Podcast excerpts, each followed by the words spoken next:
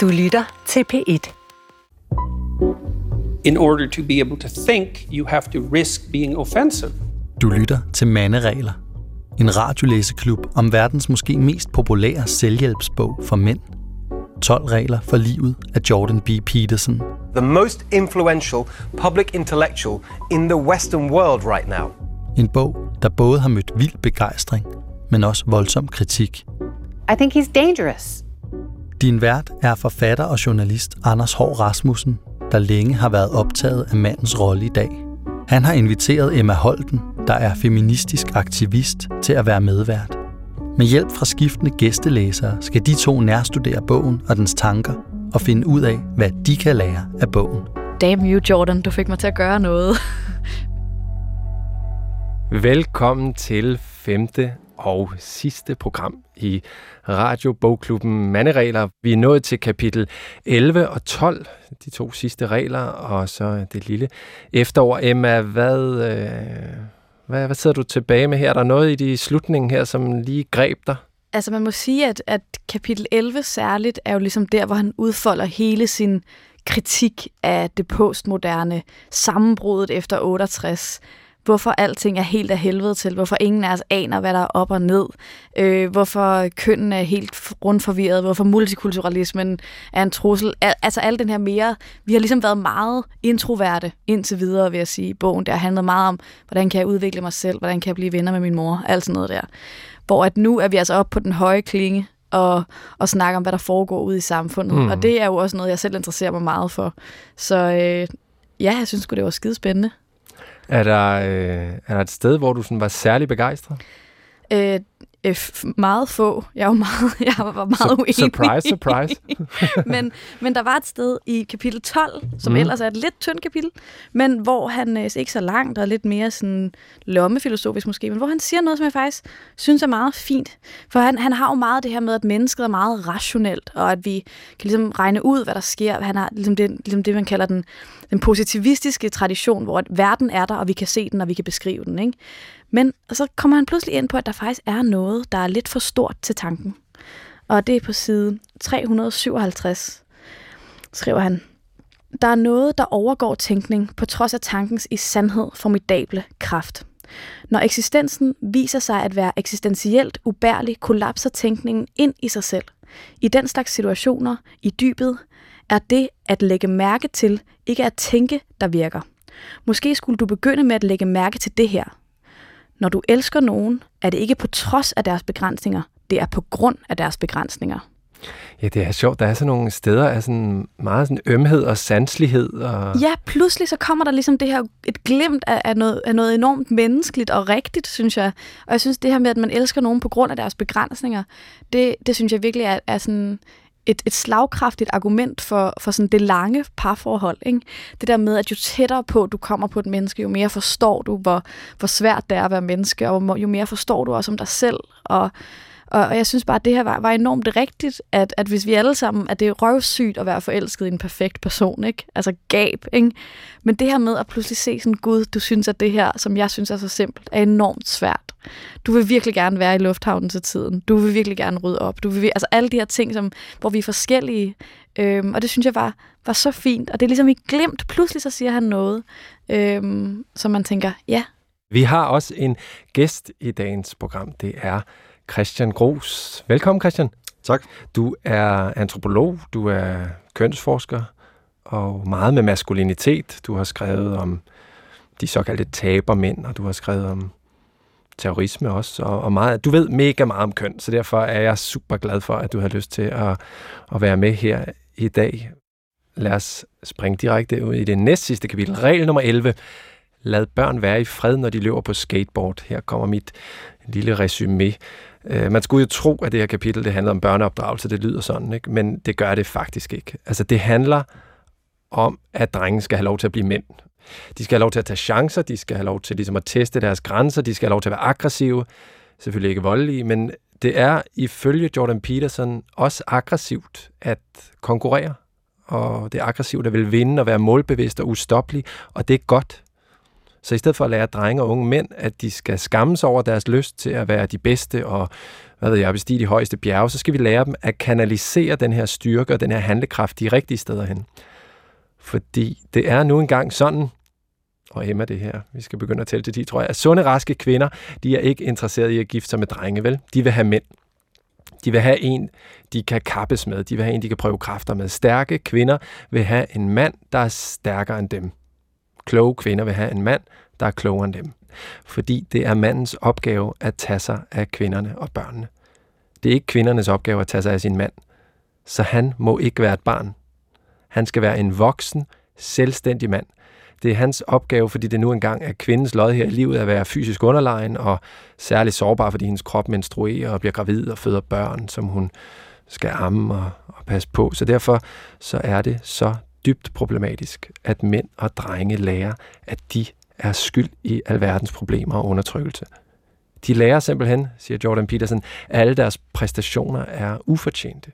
At de bare skyldes patriarkatet og alle de privilegier, der følger med at være mand. De lærer, at alle forskelle i verden er udtryk for magt og magtudøvelse, undertrykkelse. Og det lærer de især på universiteterne, og det gider de ikke. De gider ikke sidde og høre på politisk korrekthed i overvis, de her mænd. Så derfor så er kvinder på vej til at blive meget bedre uddannet end mænd. Hvilket jo er noget skidt, fordi som vi jo ved, så vil kvinder have mænd, der er klogere end dem selv. Og det bliver snart svært at finde, eftersom universiteterne er fulde af kvinder. Ja, så altså vi skal droppe alt det her lighed og kvoter og forestillinger om, at alle skal være ens. Der skal være plads til den enkeltes frie valg og udvikling. Der skal være plads til at lade mænd blive stærke, og det bliver de kun, hvis de får lov til at udforske verden og slå sig. Så derfor, altså regel nummer 12, lad børn være i fred, når de løber på skateboard. Hvad, øh, Christian, altså du er jo kommet her som, som kønsforsker, og det her det er jo det mest eksplicite, sådan kønnede kapitel. Øhm, hvad var det for en oplevelse for dig egentlig at læse de her udlægninger af mænd og kvinder og køn? Jamen det er også derfor, jeg, jeg ved ikke, hvor jeg skal starte. Øh, altså fordi det er jo, altså det er jo nemt nok, og, og også måske for mig at sige, at jeg er øh, uenig med, med, med, med Jordan her i, i, i det meste. Men altså, jeg synes nogle gange peger han på nogle, nogle kan man sige, dilemmaer eller problemer i, i det moderne, såkaldt ligestillede samfund, som er, som er værd at diskutere. Hvad er det for eksempel? Øh, jamen, jamen noget af det, jeg synes var, øh, slog mig som, som måske ikke overraskende, og ikke noget, hvis jeg må tillade mig at sige det, man ikke har hørt før. Øh, men, men netop det der med, at øh, der kommer flere og flere kvinder på videregående uddannelse og i høje stillinger osv., og, og, og hvad, hvad, hvad gør de kvinder så, øh, hvis det er sandt, at de rent faktisk ønsker en partner, der er klogere end dem selv, for at bruge banalt udtryk, eller rigere, eller øh, øh, stærkere, eller hvad det er. Ikke? Og der er nogle kvinder, der vil sige, at det passer ikke. Øh, kvinder vil gerne have en, en, en mand, der er sød og hjælpsom og passer på dem, men ikke nødvendigvis en, der er klogere, stærkere og rigere. Øh, og, og det ved jeg ikke, om jeg... Der, der er jeg nok lidt... Øh, står nok lidt midt imellem. Og det er, det er så primært, må jeg sige, baseret på, på ikke på, på forskning, det er heller ikke meget, så meget forskning, evidensbaseret forskning om. Men, men, men, men mine egne erfaringer, altså i mit liv, der synes jeg, jeg altså mange af mine veninder, øh, hører jeg jo sige, at de, det er jo noget fis med de der mandeidealer, og hvad skal vi bruge en stærk mand øh, til, at kritisere patriarkatet og så videre. Men, men når jeg så sådan øh, nævner, at men, hvad med deres, de mænd, de så faktisk er sammen med, eller søger, jamen så er det i hvert fald lige så veluddannede eller mere veluddannede mænd. Det er mænd med højere, ofte højere indkomster, for eksempel. Det er mænd, der øh, også er kan man sige, dominerende i en eller anden forstand. Ikke sådan, at de slår øh, kvinderne eller børnene, eller det er ikke, det er ikke på den måde, men øh, de er fremme skoene. Der er sådan en diskrepans mellem de, mellem de idealer, der kan være for ligestilling, blandt særligt øh, altså veluddannede kvinder, og så hvad der rent faktisk sker i deres eget liv, altså hvilke mænd de ender sammen med. Fordi etik og politik, det er noget andet end begær og lyster og drifter og... Jeg, jeg, jeg tror ikke kun meget lige kort, jeg tror ikke, det kun har noget med drifter at gøre. Nej. Øh, det, altså, de biologiske er, tror jeg, lidt mere komplekst end det, men, men jeg tror også, der er noget at gøre med, at de idealer, som vi alle sammen ligger under for, dem ligger de kvinder også under for. Altså de idealer for maskulinitet, ligger, ligger alle under for os, dem der kritiserer dem. Gør du også, Emma? Øh, oh. øh, jeg, jeg må jeg, jeg, jeg dater sgu mange, jeg dater sgu bløde mænd, det må jeg indrømme. øh, men men jeg har, kan da helt klart identificere mig med, og synes, at det sådan er sexet med, med en mand, som sådan øh, tager plads og sådan noget. Jeg har sådan, jeg vil sige, jeg har en ret, øh, en, en maskulin mandet far, og jeg er sådan lidt anti-ødipus. Jeg, jeg, jeg gider sgu ikke date min far. Og jeg tror, det er derfor, jeg har været sådan ret tiltrukket af mænd, som ikke var sådan. Øhm, og jeg tænker også på det der, at, altså, jeg tror også, at øh, jeg tror helt klart, det er rigtigt, hvad du siger, Christian, men jeg tror også, at, at vi er i underskud af mænd i samfundet, som ønsker at date mere succesfulde kvinder end dem selv. Der er jo sådan en klassisk øh, Sex, i Sex and the City, så de, har, har de jo den klassiske øh, HBO-serie, som sådan behandler mange af, af, hvad den moderne kvinde anser for sådan, sådan, sine arketypiske problemer. Og der er der jo øh, den her øh, figur Burger, øh, som er øh, også forfatter, ligesom Carrie, og deres forhold falder simpelthen fra hinanden, da hun får, øh, for, for, begynder at få udgivet sin bog på andre sprog, og han bliver droppet af sit forlag. Og det er jo sådan ekstremt simplificeret sat op, men, men udstiller ligesom en situation, som jeg tror, mange kvinder også kan genkende. Ja, er det ikke også, Miranda, er hun ikke også, øh, jeg mener, hun fortæller, at når hun går på blind date, så hun begynder at sige, at hun er stewardesse, hun er stewardesse i fordi at for jurist. Når, når mændene siger, ja. når hun siger, at hun er partner i, i et law firm, så ja. er der masser af mænd, der siger sådan, Åh, og der er faktisk også en scene, hvor Charlotte tager en fyr med hjem i sin kæmpe lejlighed, og han skrider med det samme og sådan noget. Så jeg tror, altså, jeg, jeg ved ikke, fuck om vi er lige gode om det, men, men der er i hvert fald nogle kræfter, der trækker i, i begge retninger. Øhm, og, og så tror jeg også, sådan, at, at en af tingene er, at rigtig mange kvinder i Danmark, specielt meget succesfulde kvinder, går ind for ligestilling, men de er ikke feminister. Og det er faktisk to lidt forskellige ting, vil jeg sige.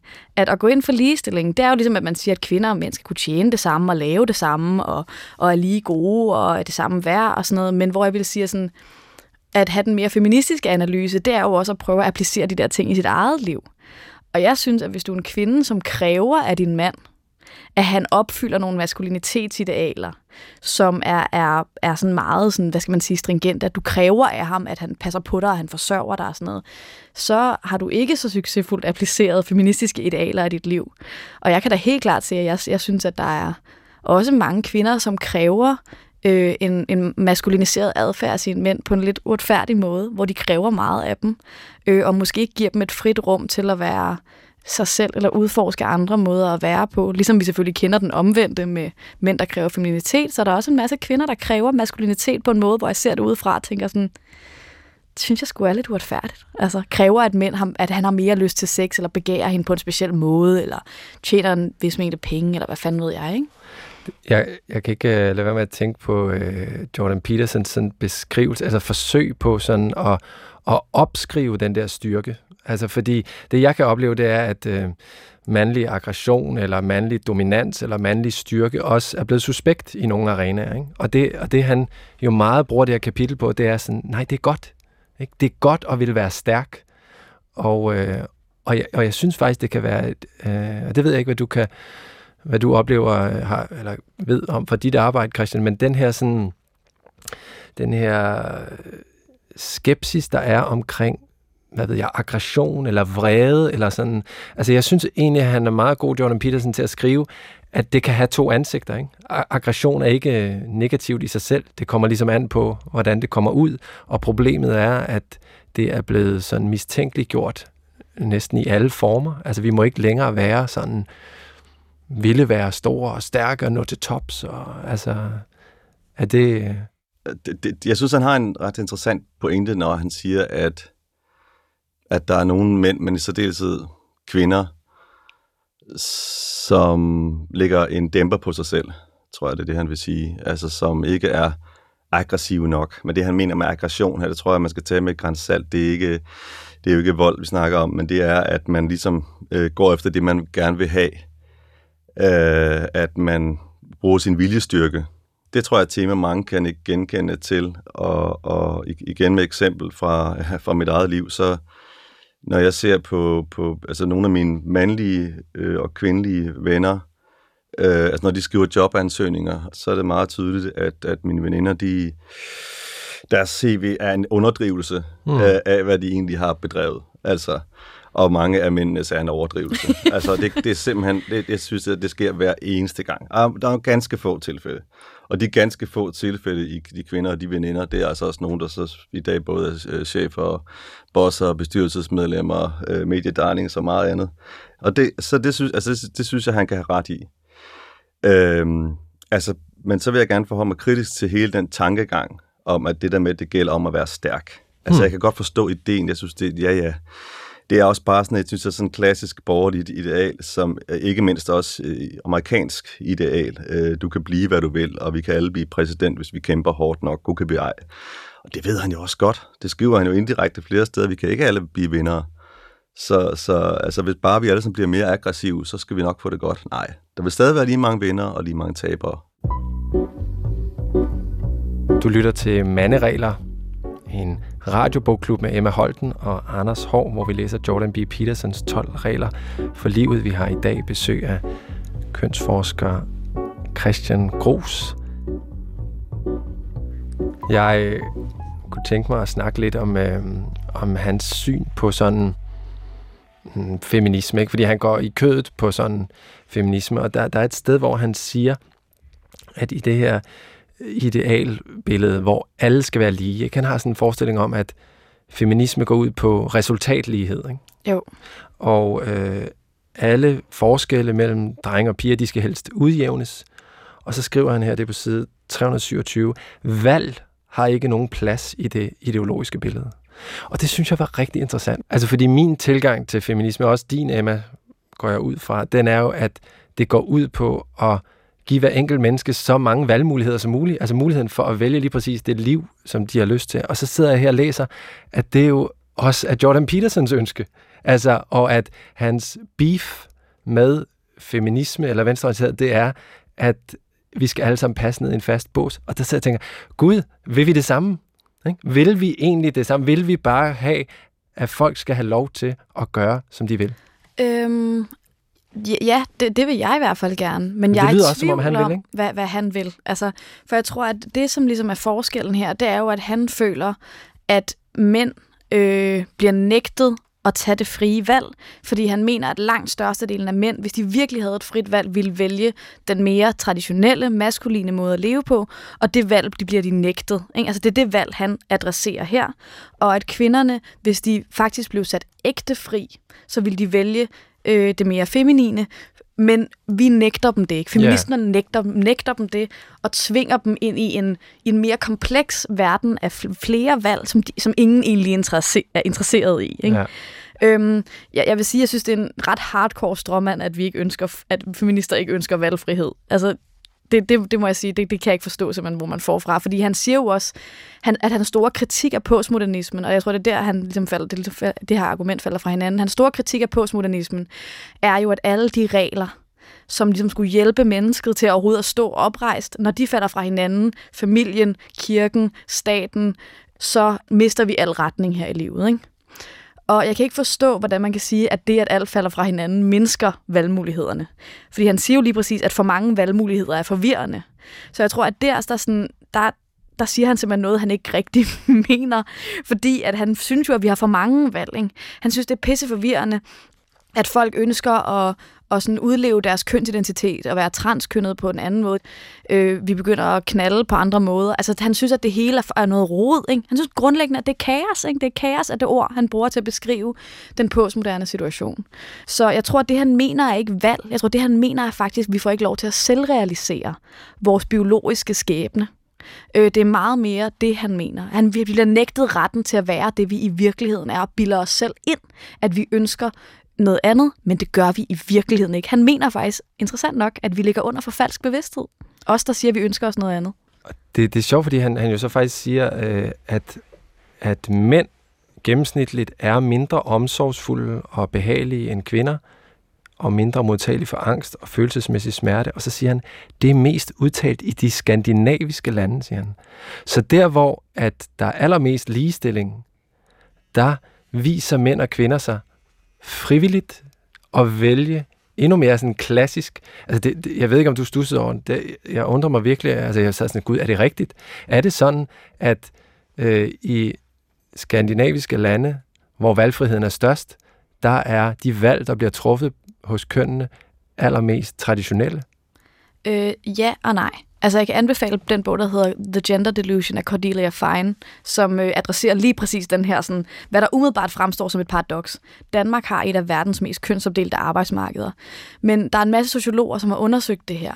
Og det, det viser, det er, at ja, det er rigtigt, i Danmark har vi stor valgfrihed, og alligevel så vælger vi øh, meget sådan, hvad, der, hvad hun kunne tænke var kønsstereotypt.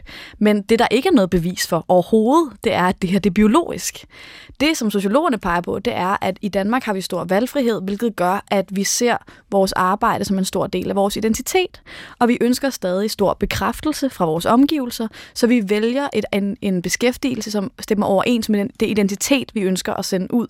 Det er ligesom at sige, ja, kvinder i Danmark... Øh, ser mere feminine ud end kvinder i Ukraine. Øh, betyder det, at vi biologisk har mere lyst til at se sådan ud, eller betyder det, at vi har større valgfrihed? Det er, rigt, det er rigtigt, at stor valgfrihed stadig godt kan lede til kønssegregering, eller hvad man skal sige, men vi har altså intet bevis for, at det er biologisk. Det er ligesom at sige, at mænd i Danmark går ikke lige så meget på universitetet, derfor er mænd ikke i stand til at tænke abstrakt. Det er jo absurd. Der er jo alle mulige øh, sociale normer, strukturer, øh, økonomisk, socioøkonomiske ting, som spiller ind ud over biologi. Der er langt ned til biologilaget, før vi kan give biologien hele skylden. Er min opfattelse. Hvad tænker du, Christian?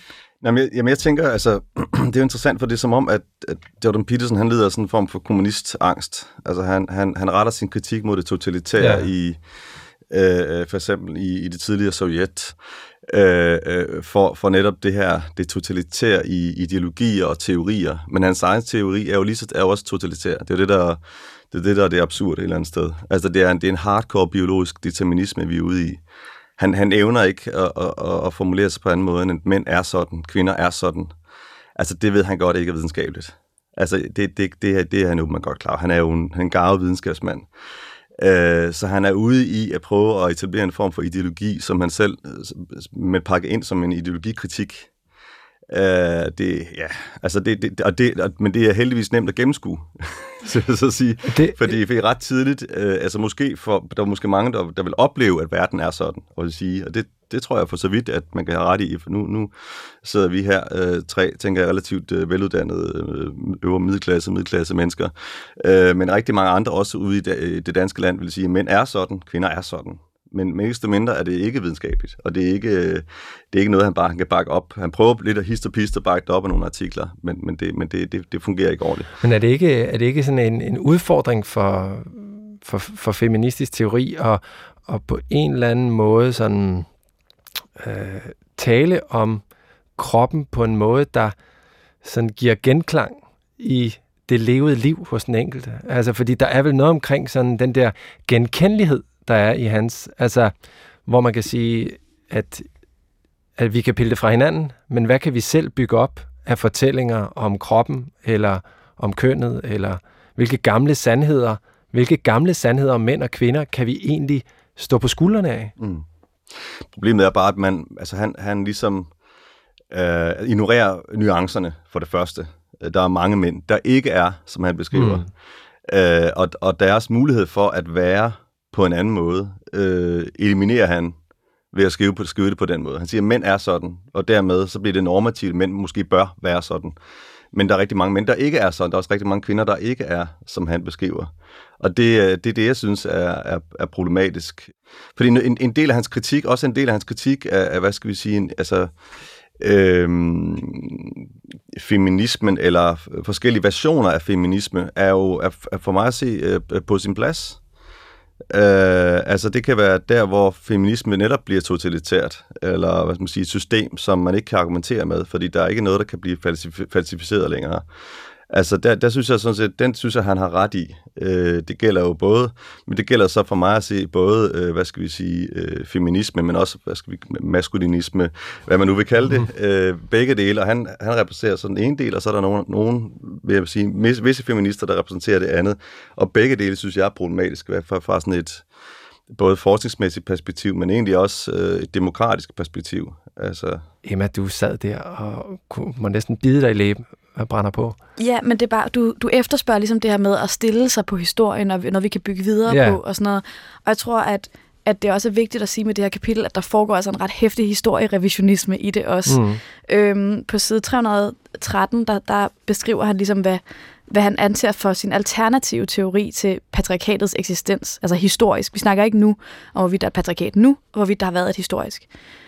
Der siger han, for mig ser det ud, som om patriarkatets såkaldte undertrykkelse i stedet var et ikke helt vellykket forsøg fra mænd og kvinders side, som strakte sig over tusinder på at befri hinanden for savn, sygdomme og slavelignende arbejde. Ja. Det vil altså sige, at han siger ligesom, at den, det faktum, eller den påstand, at mænd har undertrykt kvinder historisk, det simpelthen er, at mænd har prøvet at hjælpe kvinder. Det er ikke rigtigt. Altså, der står mundret i Bibelen, kvinder skal ikke tale i forsamlinger, for eksempel. Øhm, altså, kvinder har ikke måttet stemme, kvinder har ikke måttet gå på universitetet, kvinder har ikke måttet udtale sig, kvinder har ikke måttet skrive, de har ikke måttet, altså, for ganske, ganske nylig udgav kvinder ligesom bøger under pseudonym, for overhovedet at kunne få dem udgivet. Altså, ideen om, at det har været en eller anden form for sådan skåne, skåne effort fra, fra, fra mænd, øhm, eller fra, hvad skal man sige, patriarker, for det var jo heller ikke alle mænd. Det er også vigtigt, når vi siger patriarkatet, at patriarkatet handler jo ikke bare om, at alle mænd gjorde identiske ting mod alle kvinder, som var identiske.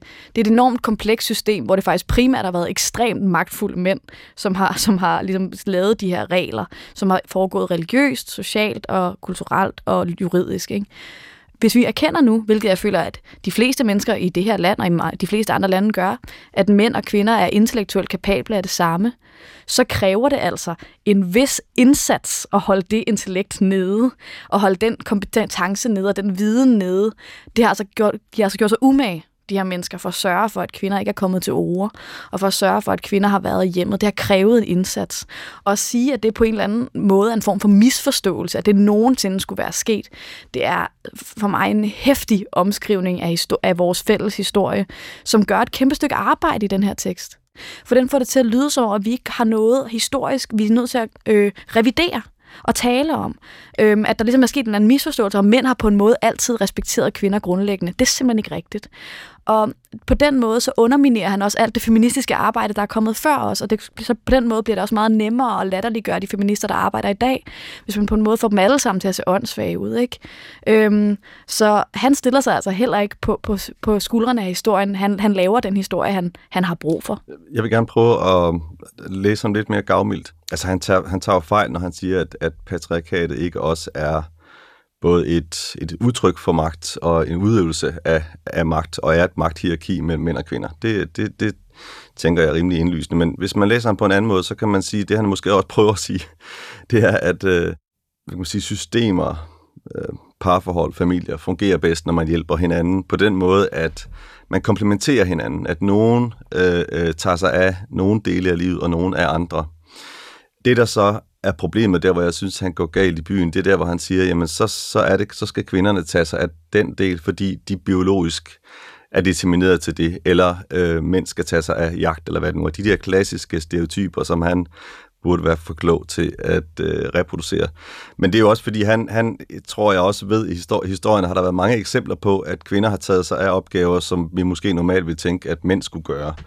Øh, så, så, så det, er jo ikke, det er jo ikke helt så entydigt. Så, så min, min gavmeldende læsning vil være, jamen hvis det handler om, at, at man skal man gør, man har forskellige funktioner måske, så synes jeg, det er, det er rimeligt at, at, at, at tale om, at det kan være øh, brugbart i et samfund jeg er totalt enig, at det har gået op og ned. Altså, jeg tror, det er også en vildt vigtig feministisk ting at forstå, eller en feministisk historie ting at forstå, at de kønsroller, vi kender i dag, ser jeg som sådan, at det han fremlægger her som kønsroller, ser jeg som noget, der primært er fra 50'erne. Øhm, og ikke, ja. altså, den, Danmarks danske kvinder havde den laveste arbejdsfrekvens nogensinde i 40'erne og 50'erne. Det vil sige, gennem hele historien, at danske kvinder har arbejdet mere, end de gjorde der. Så jeg bare, altså sådan, hvad køn har betydet, har ændret sig så mange gange gennem vores historie. Og det er en fantastisk ting at kigge på, der der er enormt meget, vi kan, vi kan lære og forstå om os selv som, som art og som kultur ved at, ved at forstå, hvor, nuan, hvor nuanceret det er. Så det er også en ærgerlig forsimpling, fordi det er sådan, selvfølgelig har der været skrækkelige mænd, men der har også været skrækkelige kvinder og magtudøvelse på kryds og tværs, og kønsroller på kryds og tværs, og det er en, den, ja, den ærgerlig forsimpling af, hvor komplekse vi egentlig er.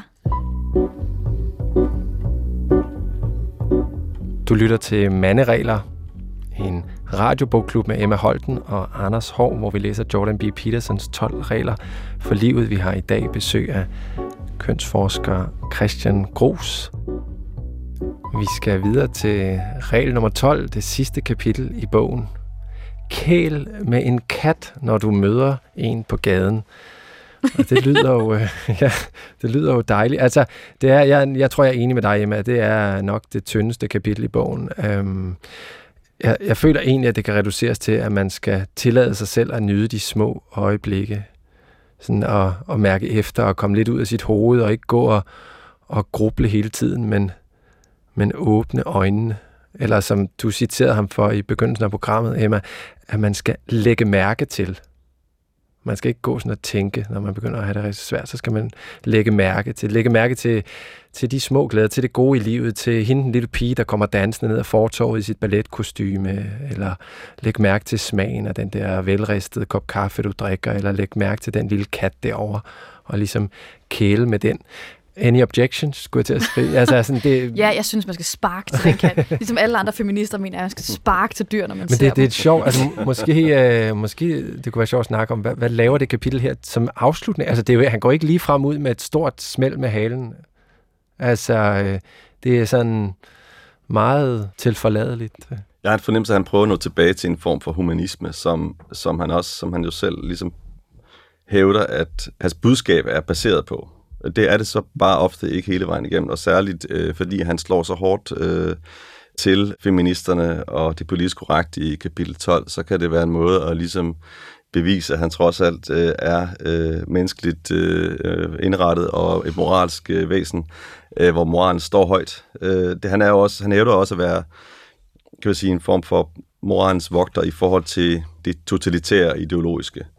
Øh, og der kan han bevise, at det er hans fundament. Det er sådan, jeg, jeg læser det. Selvfølgelig er det, det kan være det er måske lidt indviklet at læse en del af det her kapitel. Øhm, det er meget svævende. Det handler om noget med mening med livet. Ikke? Øh, men man kunne også overveje, om han var, som vi, vi talte om, før vi, vi startede programmet her, at han kunne være inspireret af, af, af Søren Kierkegaard, som, som øh, øh, til allersidst i, i bogen Enten eller øh, begynder at filosofere om noget med, med dyrene øh, på marken eller fuglen, øh, og hvad, hvad fuglen betyder, når den flyver. Er du dus med himlens fugle, kapitel?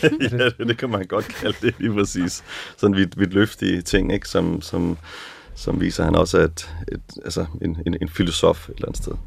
Jeg synes, at det sådan går lidt hånd i hånd med nogle steder, der dukker op undervejs i, i bogen. Sådan også det her med hans beskrivelse af, hvordan man skal mærke efter i maven og meditere, når man lytter til andre mennesker, og sådan, sådan finde sin egen sandhed, og selvom din far vil have, at du skulle blive ingeniør, så skal du droppe ud af det studie og læse filosofi, hvis du kan mærke det, det du vil. Altså der er sådan, igennem bogen, synes jeg faktisk, sådan nogle nedslag, hvor man, hvor man tænker sådan, at øh, der er virkelig sådan noget sådan ægte, følt, sanselig, ærlig og sådan tro mod den enkeltes øh, sandhed her på jorden.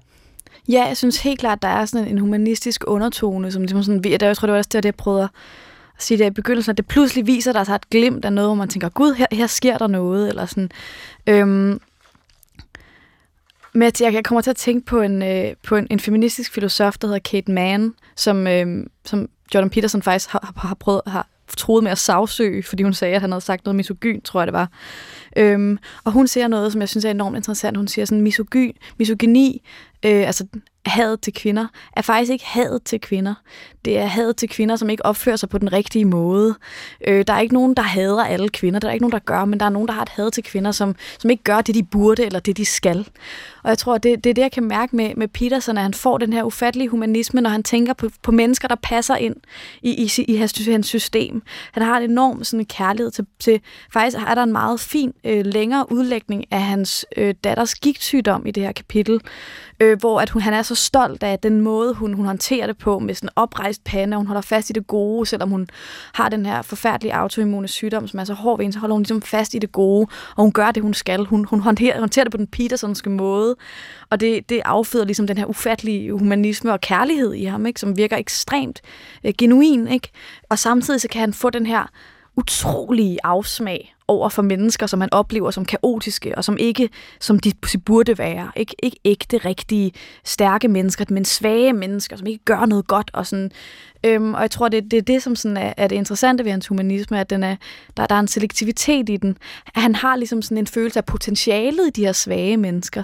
Men, men i forhold til at være kristen, så elsker han dem jo ikke ligegyldigt hvad. Du skal, du skal ligesom gøre dig fortjent til at være inkluderet i det humanistiske fællesskab, som han, som han prøver at skabe. Og hvis du ikke, hvis du ikke gør det rigtigt, så, så, så kan du ærligt talt bare, bare være svag og lavest i hierarkiet. Ikke?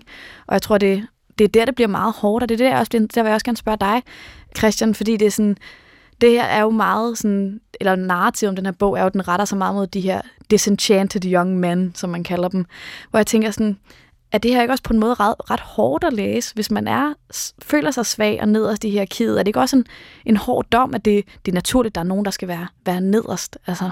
altså det korte lange, man kan sige, det her afsnit, det, det eller kapitel viser ligesom, at han, altså han får mulighed for at vise sin bløde side. Altså bare den der hårde facade, og folk, der har set interview med ham, kan godt virke som en lidt hård, hård type. Ikke? Øh, han virkelig er meget blød og følsom. Øhm, også men et altså, flot billede her på flappen, ikke? Det er også en, det er også en vis... Øh Ja, ja, han er jo, det er jo patriarken, vi ser et billede af der på, på, på bagflappen. Der kigger på, ud i horisonten. Lige præcis, den visionære mand. Men han har også følelser, og det vil han gerne vise. Øh, det gør han også udmærket.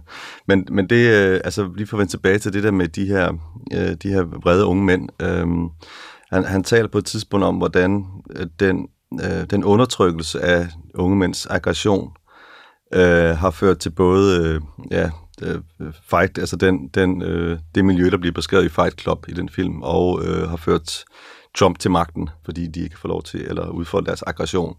Altså det er jo en, sådan en voldsom reduktion af, af, hvad det er, der foregår. Øh, men det handler jo netop om, at han er, han er led og ked af, at vi skal tale så meget magt.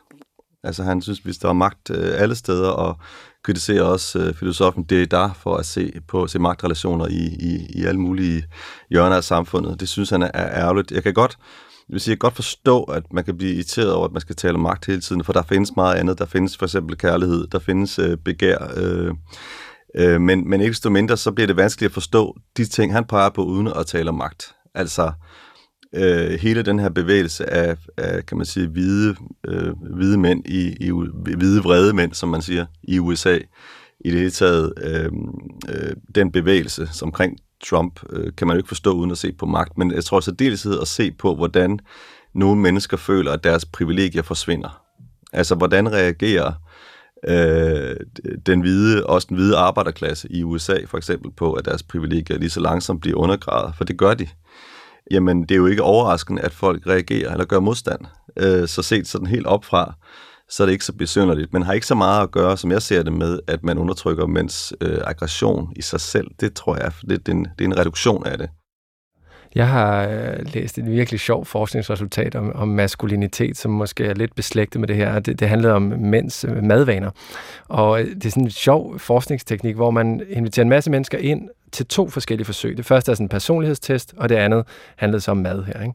Og i virkeligheden er det et forsøg, men det siger man ikke til dem. Det, der, det de så gør nemlig, det er, at øh, så, når de har svaret på personlighedstesten, så får de deres resultat tilbage. Og det er helt øh, tilfældigt, hvilket resultat de får. Halvdelen af mændene får at vide, at deres svar ligger som den gennemsnitlige mand i det her område, og den anden halvdel får at vide, at deres svar ligger som den gennemsnitlige kvinde i det her område.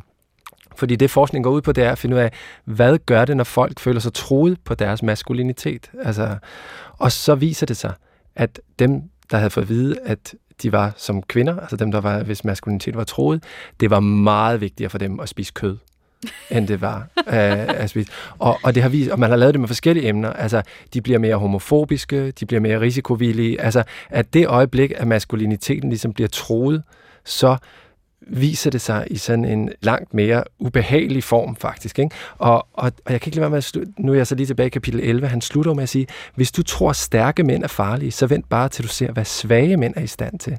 Og det, det hører jeg lidt som en, en sådan hentydning til det her med, at, at det ikke kun fordi, at ens øh, lønsjek er blevet mindre, eller sådan noget, men det er også fordi, der er en trussel på identiteten som mand. Men det der er også en trussel mod os, ikke? Altså, hvis ikke du tror på det her, hvis ikke du giver de her mænd, som er, er vrede, det de gerne vil have, så går de amok. og det er dig, der kommer til at betale prisen. Altså nogle gange, hvis man er uheldig øh, som kvinde, eller en person, der altså arbejder med ligestilling i Danmark, og man påpeger ligestillingsproblemer i Danmark, og man så siger, at der er det her, det her, det her, og sådan noget, så har folk nogle gange en tendens til at sige, du skal sgu bare være glad for, at du ikke bor i Teheran, eller du ikke bor i, hvor fanden ved jeg, ikke? Mm. Og det, på samme måde har det her også den her undertone af trussel, at de rettigheder, man har fået, de kan altså godt forsvinde igen, hvis man er i overkanten. Øhm, at der ligesom sådan, at rettigheder, det er ligesom noget, som, som kvinder har fået, og det kan forsvinde. Og jeg synes, det ligger ligesom også latent i det her, at hvis ikke vi giver de her mænd det, de efterspørger, den sådan, øh, anseelse for deres aggression, eller det, det som han føler jo ligesom medicinen er. Jeg føler, altså han føler, at medicinen er, at vi opvurderer den her aggression, øh, de her traditionelle mandlige dyder, de traditionelle kvindelige dyder, og det er den måde, vi ligesom kan få stabiliseret og få de her mænd til at føle sig værdifulde. Og hvis ikke vi gør det, hvis ikke vi følger det, der står i den her bog, eller kapitel 11 i synderlighed, så kommer vi selv til at betale. Men er det ikke interessant, synes du, hvis det er tilfældet, at stærke mænd, der føler sig trygge i deres maskulinitet, at de er mindre homofobiske, mere vegetariske, mere... Altså... Det overrasker mig overhovedet ikke. jeg synes, der er et problem i den måde, han, han beskriver de her unge hvide mænd, øh, ved at han netop ignorerer spørgsmålet om social klasse. Og det er Præcis. sådan en traver, jeg trækker ud af stallen, øh, hver gang jeg taler om det er, fordi, de det er rigtigt. temaer. Men, men, men som jeg også nogle gange trækker ud i en kritik af forskellige versioner af feminisme, som jeg synes fuldstændig ignorerer klasse, øh, hvilket jeg også synes er meget problematisk. Nu siger du det med svage mænd. Man kan jo sige også mænd, som ikke øh, ligger særlig højt i hierarkiet på en eller anden, en eller anden forstand. Øhm, man må forstå, så tror jeg også maskulinitet og udøvelse af magt på forskellige måder, afhængig af hvilke typer af mænd. Man kan selvfølgelig også bare sige, at alle mænd er sådan så kommer man ikke meget videre. Så er man bare en, en feministisk version af Jordan Peterson. Men man må nødt til at se på, hvad, hvad er det, hvad er deres vilkår? Ikke? Øh, og, og der er det her, den her diskussion om incels, som, som på et tidspunkt blev beskrevet som den her gruppe af, af unge øh, mænd, der føler sig udenfor på en eller anden måde. De ufrivilligt cølibate. Øh, ja, så, så betyder de ufrivilligt cølibat. Man kan så ikke sige, at de nødvendigvis er arbejderklasse eller underklasse øh, mænd, men det er jo mere omkring de, de spørgsmål om, hvorvidt nogle af dem, de svage, eller det er mænd, der føler sig svage, er de i gåsøjne farligste. Øh, og det er de jo i hvert fald et eksempel på. Det er nogen, der føler, at de uh, bliver holdt udenfor, fordi de ikke er populære blandt kvinder. Øh, de føler, at de har fået frataget deres øh, privilegier. Øh, og så går, går de ud og begår øh, noget, der minder om, om, om terrorhandling eller øh, massedrab på, på kvinder. Øh, så så der, der vil jeg der er enig med dig i, at, de, at det faktisk er en kategori, man skal holde særlig øje med. Både i forhold til at øh, tage sig af dem, øh, men også at øh, gardere sig mod de farer, de, de udgør. Du lytter til Manderegler, en radiobogklub om Jordan B. Petersons 12 regler for livet, hvor vi i dag har besøg af Christian Grus, kønsforsker, og vi er simpelthen nået dertil, hvor vi skal runde hele vores læsning af bogen af. Nu har vi været igennem de 12 kapitler, og altså, hvad sidder vi tilbage med, Emma? Hvad har du lært? Jamen, jeg tror, jeg tror, jeg er blevet klogere på den ideologi, som er ret fremherskende i vores tid, den her, man kan kalde den for en nykonservatisme, eller en, en traditionalisme, eller en, øh, som, som jeg forstår meget bedre nu, og det er meget brugbart. Øhm, og i, i vice versa er jeg så også blevet enormt meget klogere på min egen feminisme, for jeg har ligesom skulle sidde og læse den her bog og være sådan, hvorfor er det, jeg er uenig med det her? Hvad er det nu, jeg tror på? Og det har været det vil jeg anbefale alle, der har en eller anden form politisk overbevisning, at det er meget, meget lærerigt. Øhm, så, så det har jeg fået enormt meget ud af. Og så, men så tror jeg også, at, at jeg sidder tilbage sådan med en grundlæggende følelse af, at jeg virkelig føler, at han lader øh, fattige unge mænd i stikken. Altså, han, han påtaler ligesom de, de problemer, de har, som indre problemer. Som problemer med deres psyke, at de skal bygge sig selv op. Og jeg tror særligt, når vi taler om i USA, men også for fanden masser af mænd i Europa. Øh, jeg skrev selv speciale om nedsk- europæisk nedskæringspolitik og maskulinitet. Så jeg har været meget interesseret i sammenhængen mellem klasse og køn. Øhm, at han taler overhovedet ikke om, at de har været udsat for et mega uretfærdigt økonomisk system, som bare sådan har nedlagt de industrier, hvor de plejede at arbejde, som har øh, fuldstændig sådan skåret ned på alle de services, som plejede at varetage, varetage deres interesser og, og bare sådan, jeg lader dem i stikken. Og det påtaler han overhovedet ikke. Han får det hele til at lyde som et individuelt problem. Og jeg tror, det er derfor, at den her bog er et quick fix. Altså, det kan godt være, at du lige for et kort øjeblik føler, at du er en stærk mand, der, der kan det hele, og du er i hvert fald, øh, du er i hvert fald mere ordentlig, end de der kvinder, du møder, som måske ikke gider knalde dig og alle de der ting. Men på den lange bane giver den der ikke svarene på, hvorfor fanden havnede du i den situation i første omgang. For jeg tror sgu ikke, de havnede i den situation, fordi de var svage og ikke tog sig sammen og ikke var stærke. De havnede der, fordi vi lever i en, i en i et økonomisk system primært, men også et socialt system, som ser ned på mennesker, som falder udenfor. Og han, han gør lidt det, som der er en feminist, der Audre Lorde, som jeg er meget stor tilhænger af, som siger, at man kan ikke, you can't disman, dismantle the master's house with the master's tools. Og det Peterson gør, det er, at han siger, i stedet, du, du er nederst i hierarkiet, det er du rasende over. Prøv at komme højst i hierarkiet i stedet for. Og så kan du trampe på de andre, der er nederst. Hvor at jeg siger, hvis du er nederst i hierarkiet, så burde du bare kritisere, hvorfor vi overhovedet har det forfærdelige hierarki, hvor nogen kan blive behandlet på den måde, som du bliver behandlet. Sådan burde ingen mennesker blive behandlet. Og det tror jeg, at det er forskellen på det feministiske svar på de mænd. Og det er jeg klar over, at det svar er måske sværere. Det er ligesom, efter hævnporno ville det også være nemmere for mig at læse en bog om, at alle mænd var nogle svin. Ikke? Det ville være et mega quick fix. Jeg ville få det godt i et øjeblik. Mænd er dumme, de fatter ikke en skid, bla bla bla men, men den svære, og han elsker jo den svære vej, så nu argumenterer jeg for den svære vej. Den svære vej er at sige, hvorfor er det blevet sådan her? Hvorfor er der nogen, der behandler mig sådan her? Hvad for nogle systemer er jeg en del af? Hvor, hvordan kan jeg sørge for, at andre mennesker ikke kommer til at havne i den her situation? Og den rejse tager han ikke øh, sine læsere med ud på. Han tager dem kun på en rejse ind i, i sig selv og i, på vej mod toppen af hierarkiet. Og det tror jeg simpelthen ikke er en varig løsning på de problemer, mange af de unge gutter sidder i. Jeg, jeg tænker bare, om det ikke er at kritisere en selvhjælpsbog for at være en selvhjælpsbog. Altså, øh, det giver vel næsten sig selv, at, øh, at sådan en bog her, den kommer til at handle om, hvordan man kan gøre en forskel. Så jeg kommer sådan til at tænke på, øh, nu er jeg freelance journalist, og øh, der foregår en sådan organiseret kamp for at skaffe freelance journalister bedre vilkår, men der foregår jo også samtaler og bøger, som handler om forhandlingsteknik. Hvordan kan jeg i den enkelte forhandling få den øh, rimelige pris for mit. Og det er da vigtigt for mig at sidde og kunne læse en bog, der handler om forhandlingsteknik, selvom at det reducerer det hele til min individuelle præstation over for den redaktør, der kører min artikel. Og så kan man jo godt sige, at en bog om forhandlingsteknik, den er usolidarisk eller sådan noget. Nå ja, men den gør jo ikke, at andre ikke kan skrive bøger om, hvordan man organiserer sig i en freelance-organisation. Altså, og, og faktisk, sådan som jeg læser Petersons mål med at blive stærk, så er det ikke at blive stærk, sådan, så du kan tryne de taber, du selv var en del af før. Han har sådan en formulering, der hedder, til din fars begravelse, der skal du være den, de andre kan læne sig op af, og, og hvis skulder de andre kan græde ved. Ikke? Så det er en sådan en styrke, der kan ligesom sådan øh, trickle down, eller sådan. Altså, og jeg ved ikke, der er jeg er også lidt par for at høre mig selv sidde og være så begejstret for, men det er fordi, at jeg kan også mærke en eller anden følelse af at, at blive øh, det trigger mig også lidt, hvad der nogle gange kan lyde som sådan lidt, måske sådan lidt øh, oplagte, eller sådan lidt, øh, lidt nemme sådan feministiske kritikker af ham. Altså sådan, fordi, fordi jeg tænker, der sidder millioner af mennesker hele verden over, som synes, det her bare er helt vildt meningsfuld at læse. Ikke? Og de er jo vigtige på en eller anden måde at, at gå i møde, synes jeg, og komme i dialog med. Og øh, for at åbne den dialog, så kan jeg ikke lade være med at tænke, at man er nødt til sådan at, at finde ud af, sådan, hvor, hvor har man noget til fælles? Hvor gjorde den her bog mig lidt i tvivl om de sandheder, jeg havde, inden jeg gik til den? Og altså, måske er det også derfor, når jeg spørger dig, Emma, hvad du har lært, så altså, du har lært at skærpe de argumenter, du i forvejen havde mod det, eller sådan. men jeg Nej. kunne blive nysgerrig efter, om du, altså, var der intet i bogen, der ligesom gjorde dig i tvivl om noget?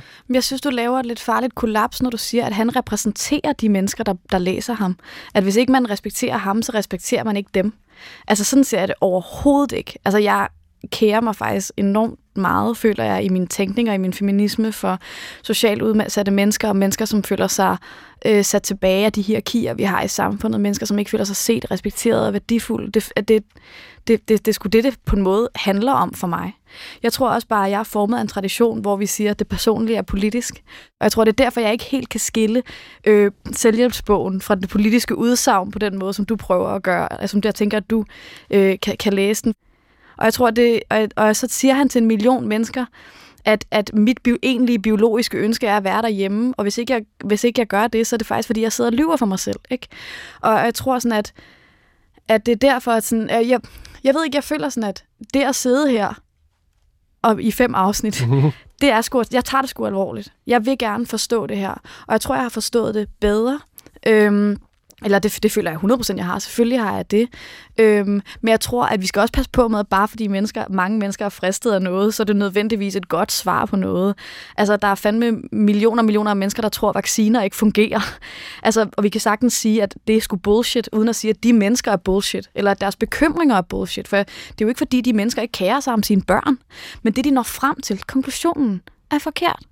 Og det tror jeg er vigtigt at forstå, og det synes jeg ikke er, banalt, når, når så mange mennesker er tilhængere af noget, så, så er det vigtigt for mig at sige, der er en anden vej end den her. Der er mennesker, som, som det at være humanist og tænke over køn, kan, kan nå frem til andre konklusioner end det her. Dermed ikke sagt, at, at, han, at der ikke er ting her, der er brugbare øhm, som er sådan nogle simple ting. Nyd det gode i livet. Øhm, fokuser på at, at være et godt menneske for de mennesker, du, du kender. Lad folk udleve sig. Lad folk stå på skateboard, hvis det er det, de ønsker sig. Alle de der ting, det, det er jeg sgu da fuldstændig enig i. Jeg er bare i tvivl om, om det er det, som varigt står som den kulturelle arv af den her bog.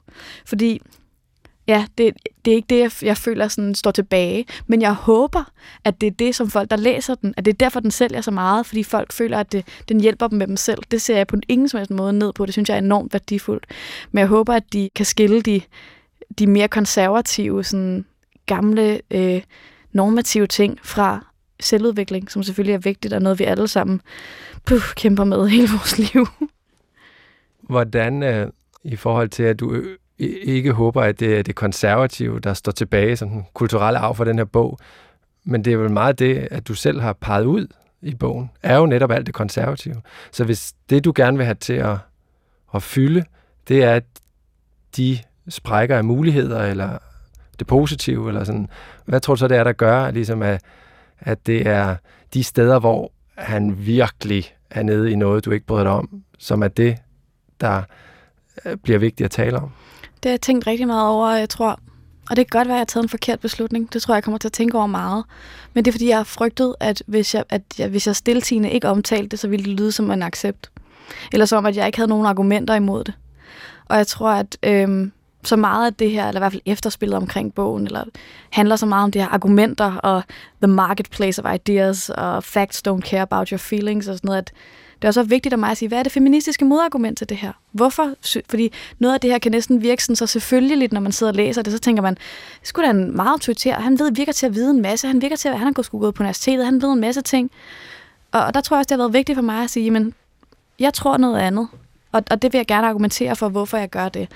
Og om jeg bare skulle have holdt min kæft, og jeg nu bare har ikke lavet andet end at sprede Jordan Petersons idéer endnu bredere ud, det kommer til at holde mig vågen øh, de næste to måneder, men øh, det, oh, nej.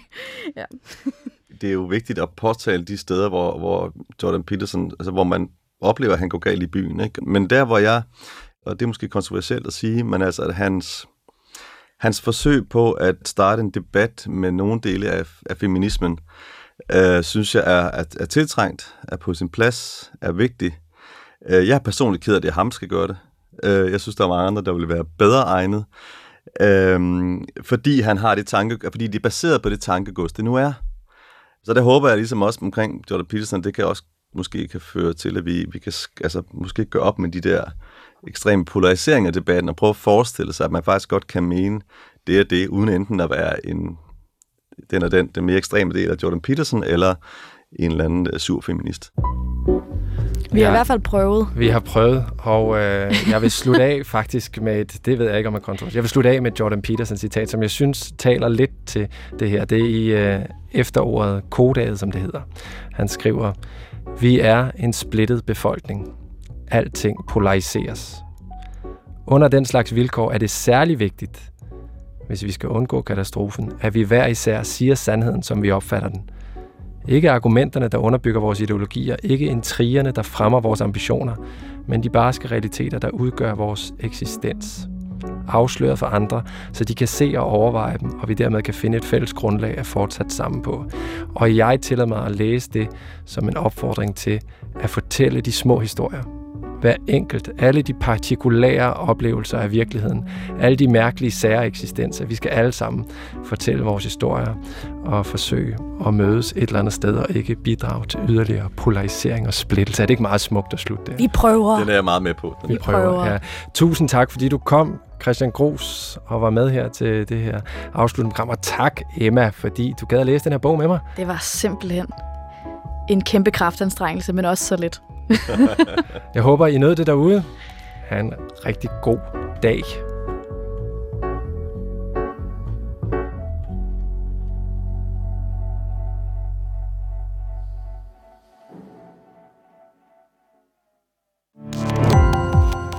Gå på opdagelse i alle DR's podcast og radioprogrammer. I appen DR Lyd.